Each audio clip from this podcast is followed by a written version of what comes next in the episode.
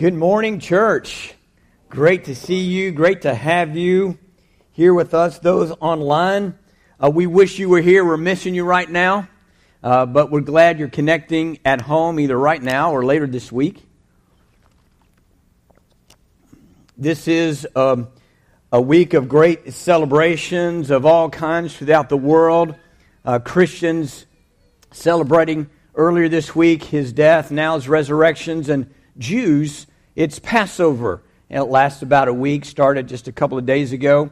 And um, I'd like to say a prayer for them as we open up and, and pray for our service that they're Jews who don't know that their Messiah lives.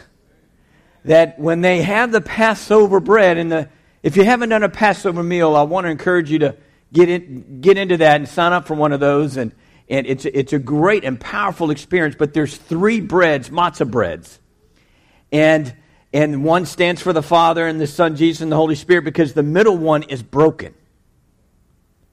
And so it, the message of the Messiah being the sacrifice for them is in the meal, and they take it year after year, century after century, and not see it. So let's pray that their eyes would be open as we pray for ourselves this morning. Lord Jesus, it is so good to celebrate you, honor you and Lord, receive your power this morning in our lives. And Lord, I'm asking, Lord God, uh, that, that those Jewish families that are still observing Passover and having meals this next week, Lord God, that their hearts would yearn for you, that their eyes would open up, and there would be a great revival among Jews around the world.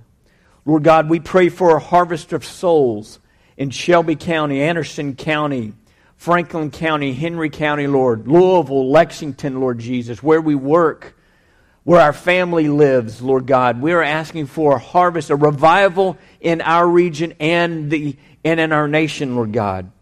Father, we pray, Lord Jesus, uh, for those in Ukraine right now who this Easter is different than any other Easter they've had.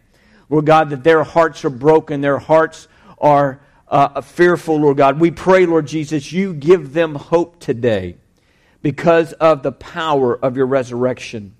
And Lord, we ask that our ears would be open to your word and your spirit, that we receive all that you have for us this day in Jesus' name. Amen.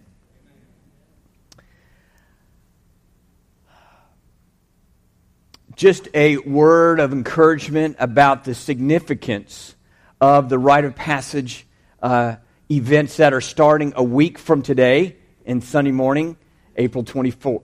24th. It is a unifying uh, set of teachings and activities that unify the spiritual family in the generations like none other than I've seen.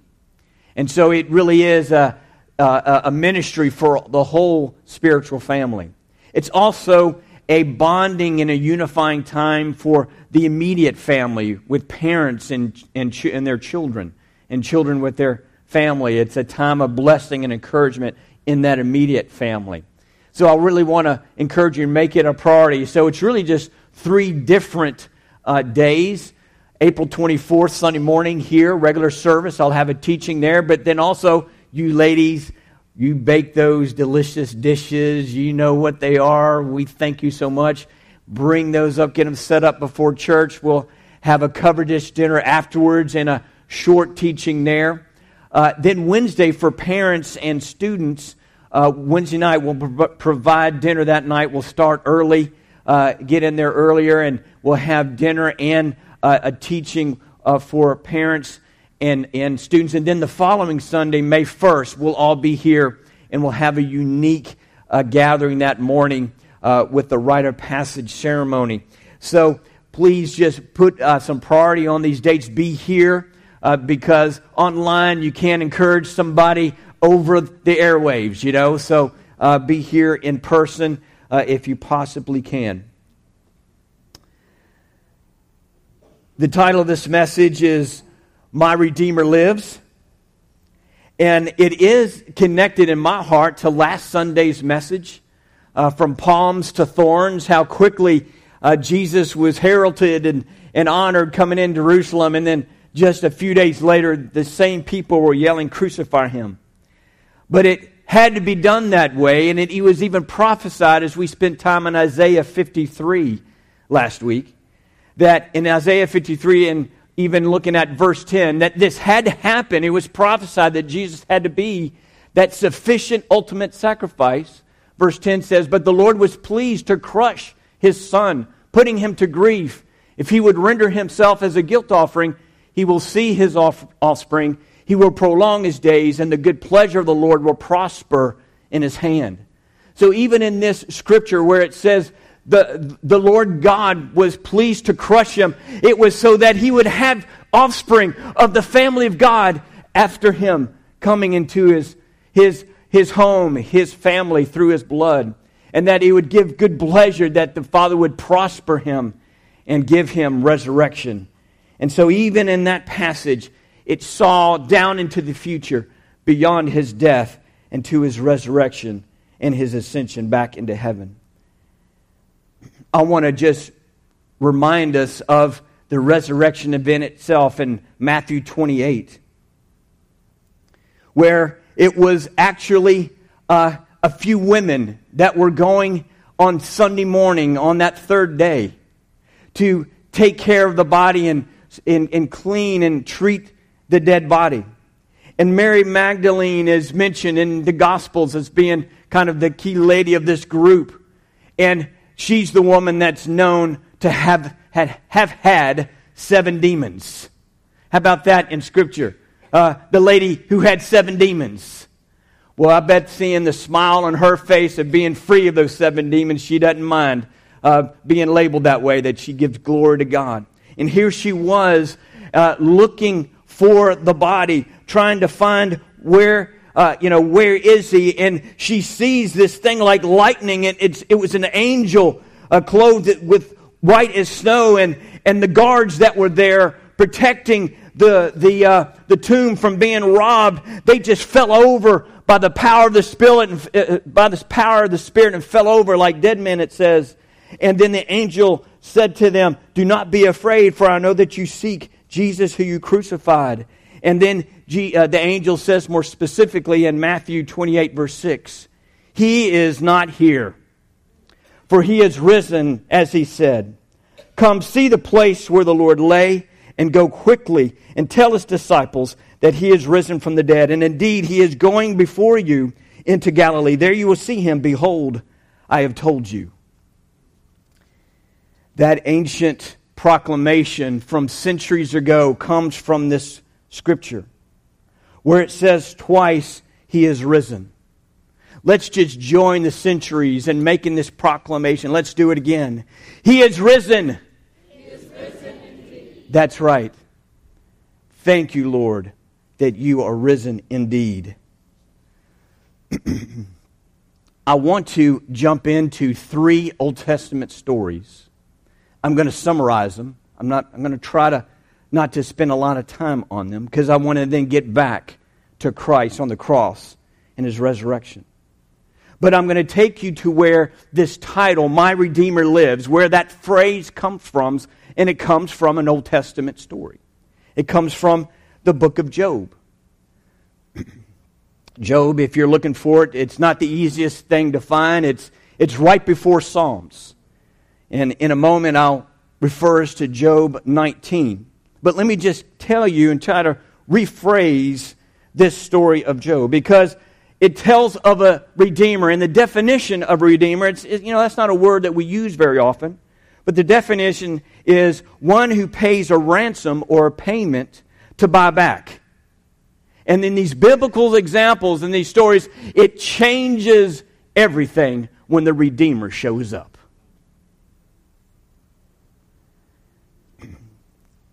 In the story of Job, what we have is a man named Job and his very prosperous family, 10 children. He had numerous servants, properties, livestock. He was known and well respected in his wealth throughout the East. And in heaven, as the story goes, Satan um, says, You know, you just, you've just blessed him. He, that's why he serves you, because you bless him. And as these exchanges happen, God releases Satan to actually attack Job and his family.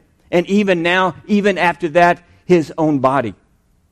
In, in one day, there were raids on his properties and his wealth. There was a storm. Excuse me, let me just drink some water for a sec, huh?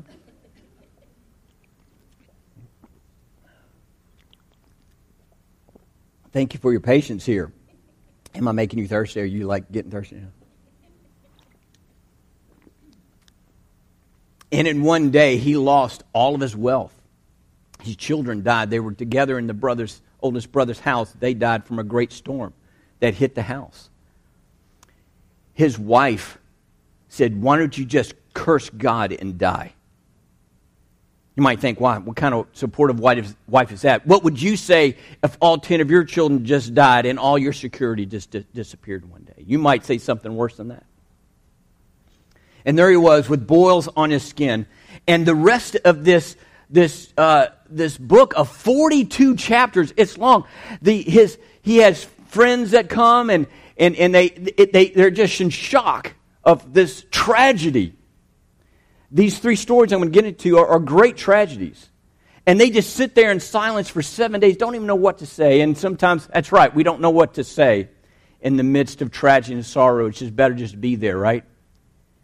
And finally, they start talking, and the friends, they pontificate these long explanations of why this has happened. Job, he, he goes into these long explanations and, and back and forth with other friends, and, the, and, and finally, God speaks. And when God speaks, Job repents, prays for his friends. And then everything restored back to him. He has 10 children again. His wealth all gets returned twice as much as before.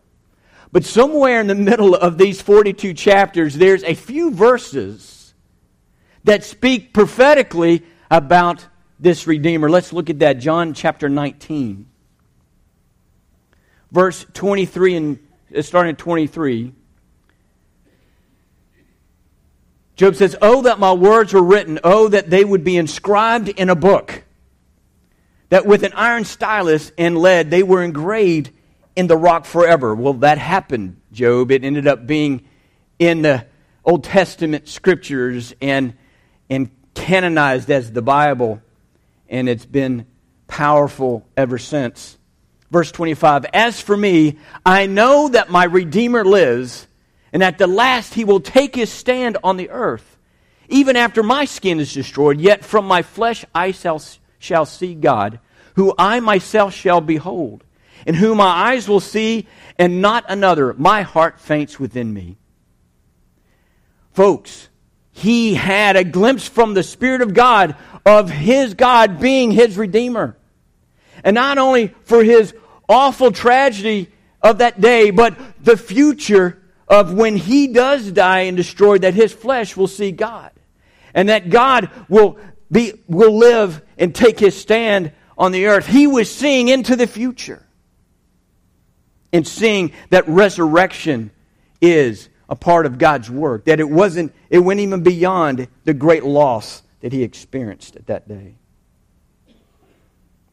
So I want to say that if you've been attacked by the enemy, if there's been darkness that has surrounded you, if you're weary because of the oppression, depression that you're going through, if there's been great loss and you've been grieving and mourning and wonder, wondering when is this uh, grief going to end, let me tell you, I have a declaration for you today. And I want you, uh, I want to kind of create a new declaration for us today. But declaration number one says if you're hopeless from being overwhelmed with darkness and suffering, your Redeemer lives. And when I say your Redeemer lives, I want you to say, Yes, my Redeemer lives.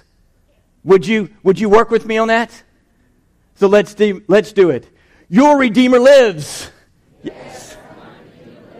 Yes, be encouraged. The second story is a story about Naomi and Ruth. Naomi was a Jewish lady uh, married to a man in, during a drought season in Israel, and it was really bad. And so the husband and their two little boys they they move. Uh, their sons, I, I, think they were older than the little boys. Sorry about that. They they moved to uh, Moab, And after a while, the husband dies. And the boys are getting of age and they uh, marry two Moabite women. But then by the 10 year mark, both of these sons died. So now you got these three ladies with no provision, no protection, a hopeless future. They've been away from, Naomi's been away from her family, probably estranged, leaving their homeland, going to a, an enemy's land, uh, hadn't communicated for 10 years, maybe more. And what happens is amazing. That's next. Naomi says, You need to go back to your home, go back to your families. And, and after crying together weeping, one of them does leave them. But the one named Ruth said, I'm going to stay. In the famous scriptures, Ruth 1, verse 16. And Ruth said, Do not urge me to leave you or turn back from following you. For where you go, I will go, and where you lodge, I will lodge. Your people shall be my people, and your God, my God. And so Ruth, a Gentile from another nation, decides to go with this older widow. They're both widows, and, and they go back to Israel, Naomi's homeland. They haven't spoken to anyone for years. People are shocked to see them. They're poor. They have no future hope, no protection, no provision. But Naomi realizes there's a kinsman redeemer. was the term that was developed for this type of situation. There's a kinsman redeemer in our family, which means if there is a woman who, whose husband uh, dies and there's no heirs to pass on the family line and the family uh, resources and properties, there's no children, then a relative would need to marry that woman so then there can be a, a heirs to their lineage and their line and it could go on and it, it could provide for them.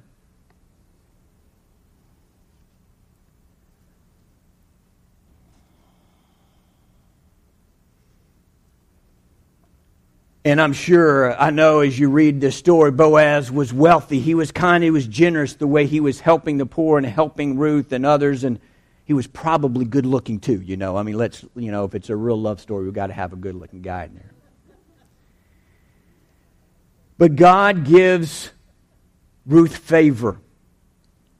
And Boaz goes to the city elders and he says, I want to make this official and legal, and I want to marry uh, Ruth. And so it happens. Now there's provision, there's protection. Ruth 4, verse 14 and 15 says this Then the women said to Naomi, Blessed is the Lord who has not left you without a redeemer today, and may his name become famous in Israel.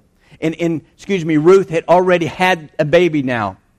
Verse 15, may he also be to you a restorer of life and a sustainer of your old age. For your daughter in law, who loves you and is better to you than seven sons, has given birth to him. And his name was Obed, ended up becoming the grandfather to King David. King David is the lineage where the Lord Jesus Christ in his human lineage came from. But watching Naomi's life, they said this The Lord has not left you without a redeemer today. Let that sink in. You might be in a situation where you're so disappointed. You feel stuck right now. The future to you just seems and feels dark. It's, it seems like it's hopeless. You're, you're, you're even shocked about where your place is right now in life. There's been circumstances beyond your control. Well, I want to make another declaration. Are you ready?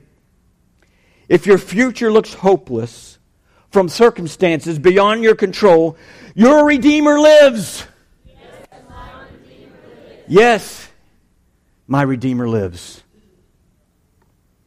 I am stepping out, even personally, in a way, for big prayers here, big restorations at this time. I'm not, I'm not trying to, I'm asking the Lord to touch your heart and give you faith that you haven't had in a long time.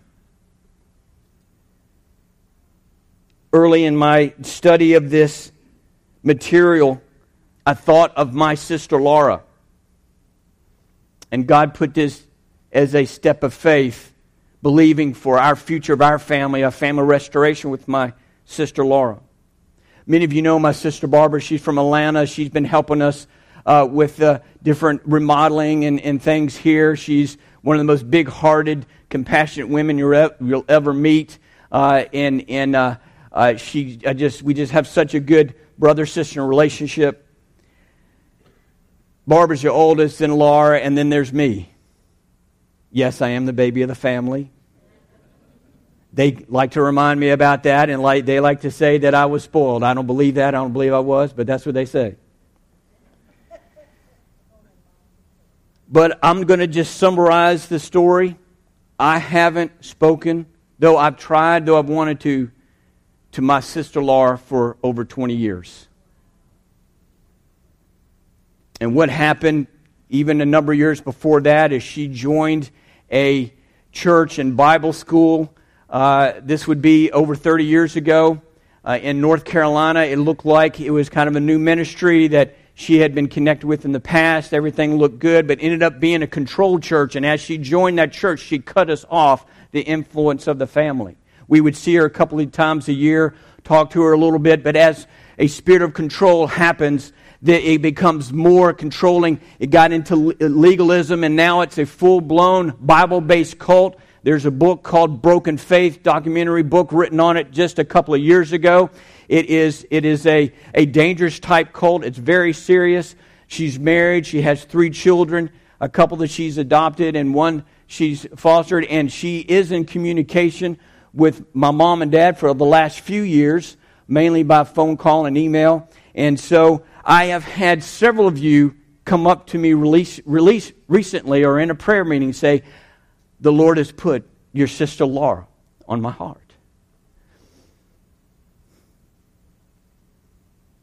And another lady here in the church said, and please pray for my grandson. I am believing for family restoration, folks. That God did not, has not left us without a Redeemer today. That yes, your Redeemer lives. Yes, my Redeemer lives for the Riley family. There's another story, Old Testament story. I'm going to summarize it. It's a powerful story. It's about Hosea and Gomer. God told Hosea, Your life is going to be like me. What I go through as the one who loves his children, Israel. And what happened was, right there in the beginning of the book of Hosea, God has him marry a prostitute. This would be in the northern kingdom. The kingdom of Israel had been divided in two. Uh, the northern kingdom, Israel, was just completely unfaithful, rebellious, false gods. The uh, southern Israel, uh, the southern kingdom, Judah, still had some hope, had some prophecies, uh, pro- prophets ministering to them. This was the only prophet for northern Israel, and, and this is what God showed him. This is how I feel. I feel like a husband who's married a prostitute who's, who's totally unfaithful. They had three children, and, and she kept going into unfaithfulness, became a prostitute, perhaps a temple prostitute, because they developed prostitutes for their type of worship they were doing. And there she was on the slave block again. And God said, Go marry Gomer. Again? And he did. He was faithful. He said, This is what it's like for me. That my children have been unfaithful, and God is called in the scripture, Jesus is called the bridegroom, and we're called uh, the, the bride. How could God keep going back? And, and the word redeemer has in its context a slave uh, context where you're buying back and you're bringing a slave under your care. And that's what Jesus did. He's our Redeemer. He goes to us, the bride, and He says, I'm going to keep pursuing you despite your unfaithfulness. Let me tell you, the gospel is full of good news. because you have a Father God who sent his Son to be that crush him as a sacrifice so that he could buy us back by his blood and with his victory over death and sin and offer us salvation through a Savior. Therefore, we can miss the judgment of God on our sin, hell, and we can instead step right into the blessings of Christ's reward, not our rewards, but his reward of eternal salvation in perfect love forever. The gospel is good news. These three Old Testament stories show of this unending love of God. He's so faithful to us, even when we're unfaithful. Ephesians 1, verse 7 through 9, speak of this powerful work of forgiveness, mercy, and grace. It says in verse 7 In him we have redemption through his blood, the forgiveness of our trespasses, according to his riches of his grace, which he lavished on us in all wisdom and insight. He made known to us the mystery of his will, according to his kind intention, which he purposed in him. Thank you, Lord, that on each one of us, that though our sins be where we count them few or many doesn't really matter. It's uh, sin is sin, and sin separates us from God. Thanks for lavishing your grace on us. That your blood, there's, there's plenty of forgiveness for me, for you, for all of us. It doesn't matter your past, what you've done. If you try to list them, it's not too much for this abundant grace and mercy from God. So, the third declaration today is that if you're hopeless from being discouraged by your failures and your sins, your Redeemer lives. Yes, my Redeemer lives. If you think, no, i am just dealing with the same addiction over and over again, I can't go on, I'm so discouraged. No, I've, I've done too much, I can't come back to God. No, let me tell you, it is in the book over and over. God, He is faithful to continue to pursue you. The door of mercy is open. Don't miss it. The door of mercy is open. Jesus is coming back soon. I don't know how soon, but as you're living in today's world, it feels soon, doesn't it? It could be any day. We live in a day of grace and mercy. Don't miss it. I want to go back to Jesus Christ. There's several last words that Jesus Christ has recorded in the different Gospels. The Gospels seem to emphasize different ones more than others. It's just that was God's plan in his inspiring the gospel writers. In the book of John, it says this Therefore, when Jesus had received the sour wine, and there he is lying on, uh, uh, laying, hanging on the cross. It is finished, and he bowed his head and gave up his spirit. What did people think that meant? It is finished. Oh, yeah, it is finished, right, Jesus? We finally got you down. Your power was rising. You had all these crowds following around, but it is finished. You're dead as a door now. You, you breathed your last breath. What was Jesus referring to? It is finished. I believe there, there are several dimensions to what this means. There's a Greek word uh, of the word finished. And it's this the Greek word here represents a completed transaction.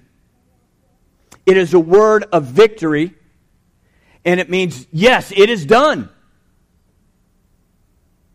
It's a word that actually would normally you'd be excited to say, it is finished. Yes, it's done. It's completed. We can move on. Let's go. It's a word of victory and completion. But let me refer back to some of the words of Jesus. When he had just finished in John chapter 4, he had just finished uh, ministering to uh, a woman who had uh, up to five husbands and who she was living not, with was not her husband. And she realized that he was the living water and she ran back to her village to tell everybody that he's the Messiah.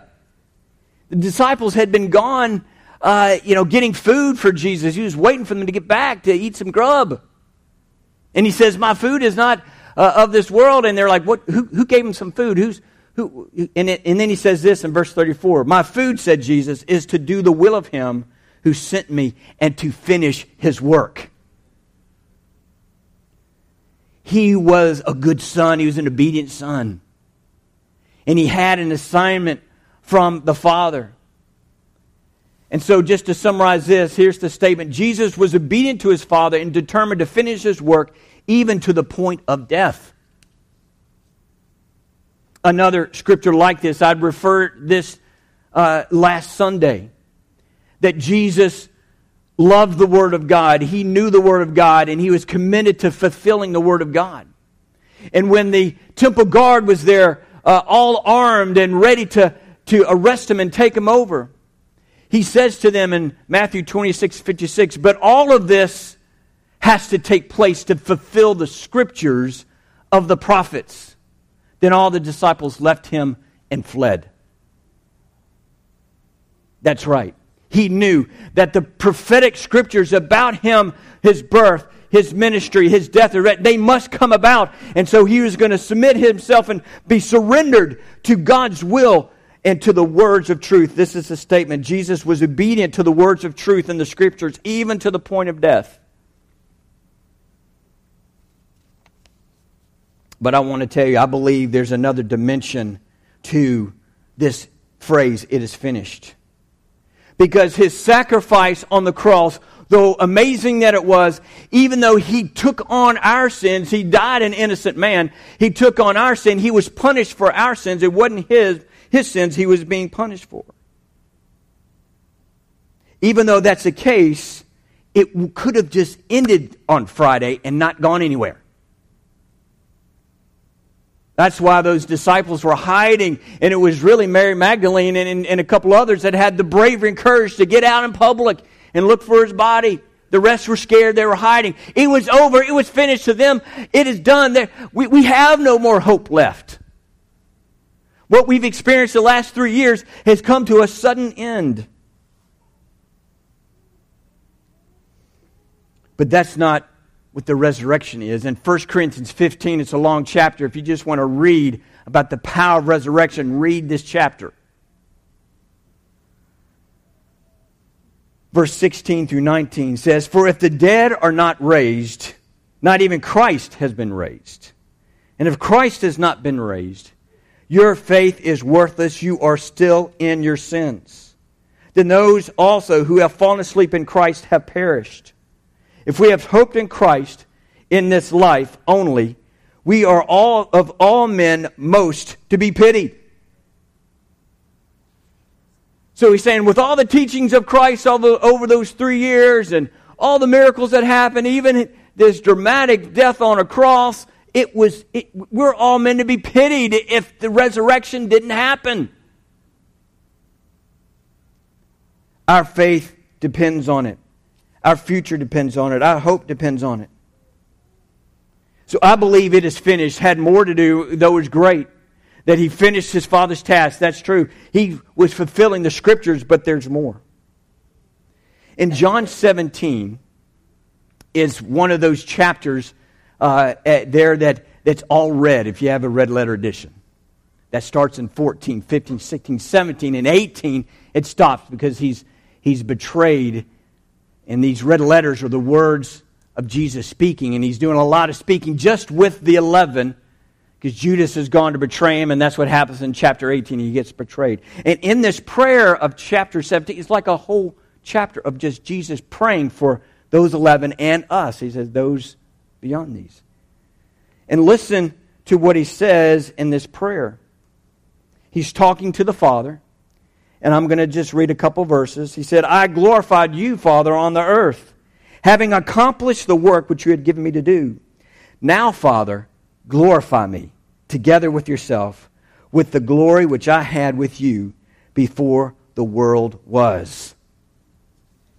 Folks, before he was on the cross, he is thinking about beyond the cross. He is thinking about beyond Saturday. He's thinking about Sunday being resurrected, then being ascended off the earth. When he lifted off the earth, went back to heaven, and he's seated with his Father again at the right hand of the throne of the universe. He was speaking then in this prayer and prophesying through what tragedy is going to happen.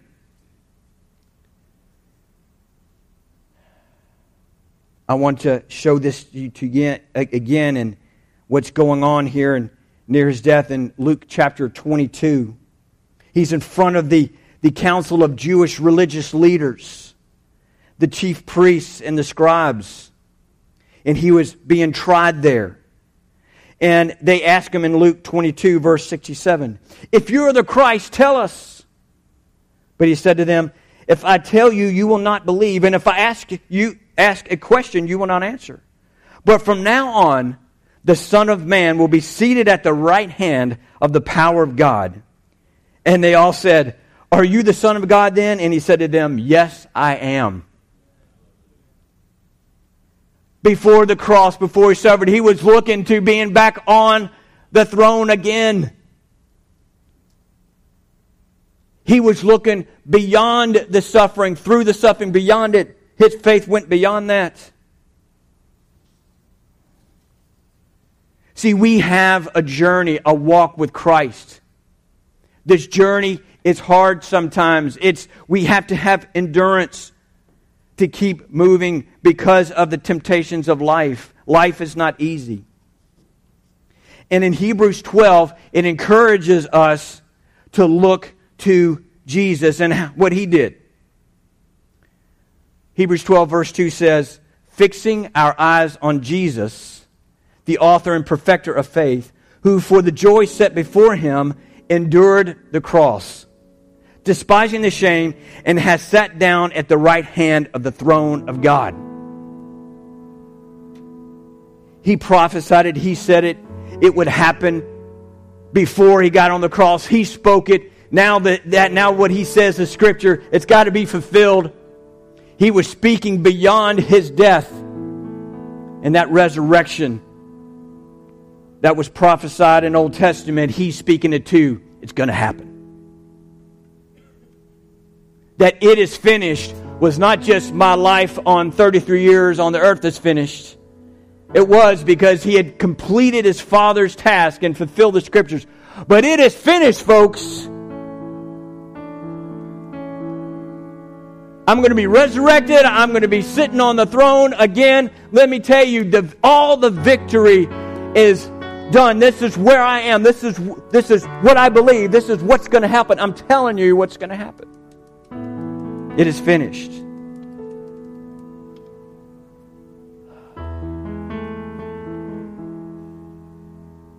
And so, if it's a family restoration that is aching today, I mean, it's, it's a great weekend with family. We had some pretty weather this weekend. It's just been a great, blessed weekend. But if there's an ache in your heart because you've lost so much, you've lost like Job, just beyond your imagination, and you're, you're in this weariness because it's been so much loss. If it's been something beyond your control and you feel stuck, you can't look, you don't have hope in the future. Or if you say, I, Stephen, I, I can't make it back to God, i I'm too far away, you don't know what I've done. Let me tell you, He's lavished His mercy and grace. There's enough of His blood to forgive us of all of your transgressions. That's I have to believe that for myself. We're all there. In all these situations, no matter what you're in right now, I declare your Redeemer lives. Yes. My Redeemer lives.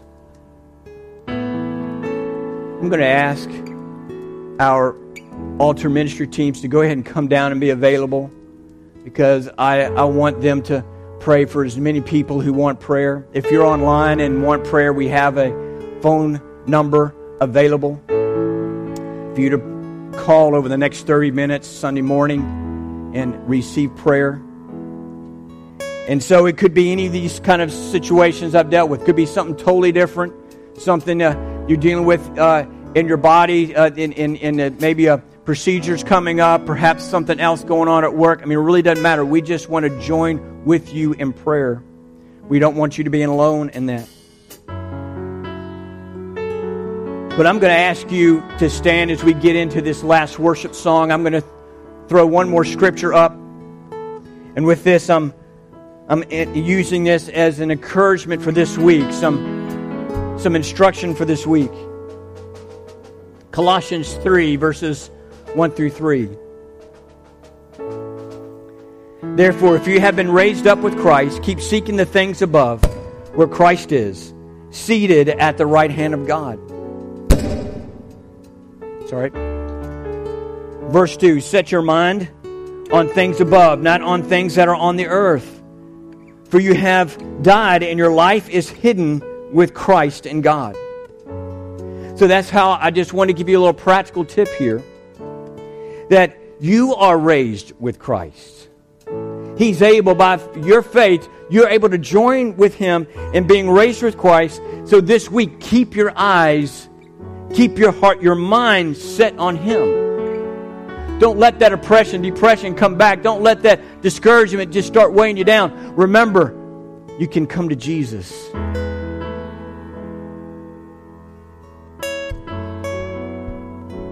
Keep your eyes and your mind set on Him. Let's keep our eyes on God right now in this worship song. I want to pray again for you and then bless you in the week. So let's just wait here and let's receive what the Holy Spirit is speaking to each one of us right now. All right, we're going to go out rejoicing this morning. All right. Put our hands together and sing this last song.